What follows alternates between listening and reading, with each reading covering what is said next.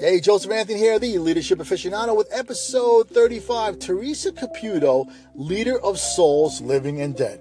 Last night, I had the amazing opportunity to see Teresa Caputo, the Long Island Medium, live, and I wanted to share that experience with you today. Teresa Caputo is a great leader for several reasons. She's an effective public speaker, she connects with her audience, she engages with her audience, and she has empathy for everyone in the room. Now, last night wasn't a lecture. Teresa was only on stage for like two minutes.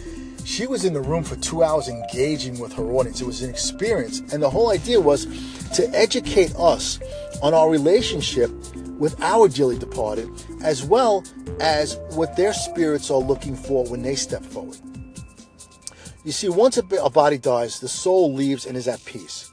But Teresa was trying to teach us that we have to stop making about ourselves and that our loved ones come forward sometimes to help us with this process. Like, for example, a spirit of an infant child came forward last night to the mother. The infant died tragically in the home, and the spirit came forward through Teresa to explain to the mother that there's nothing she could have done to prevent it. It was an accident, and that's it. You know, to provide some kind of solace for the mom to help her move on. All right. Another spirit of a father came forward uh, to his adult daughter who had recently visited him in the hospital and everything seemed okay. So she decided to go back to her home in California. And unfortunately, while she was traveling back to California, the father passed on.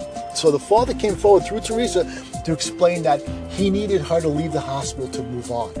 Now, I know some family members, they want all the grandkids to show up and then they pass on, or they want all the adult children in the room and then they pass on. But sometimes, you know, I, I believe our family members want us to be you know, away from the hospital and, and done with it so they could pass on peacefully. I know, for example, my dad, I was the last one to see him in the hospital. He was in a bad state. I basically told him that it's okay to move on, let yourself go.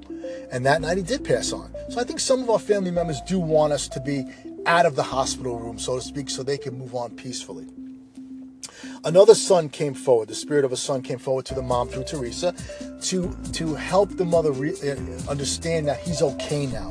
Apparently, he kept telling Teresa, "Tell tell my mom how good I look, how great I feel." Because I guess what happened with him was he he was sick for several months, and obviously his body declined.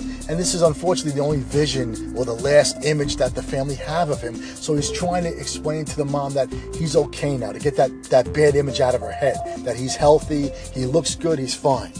So Teresa's a great leader because she's she was guide she guides us in the process of coming to terms with the loss of our loved ones.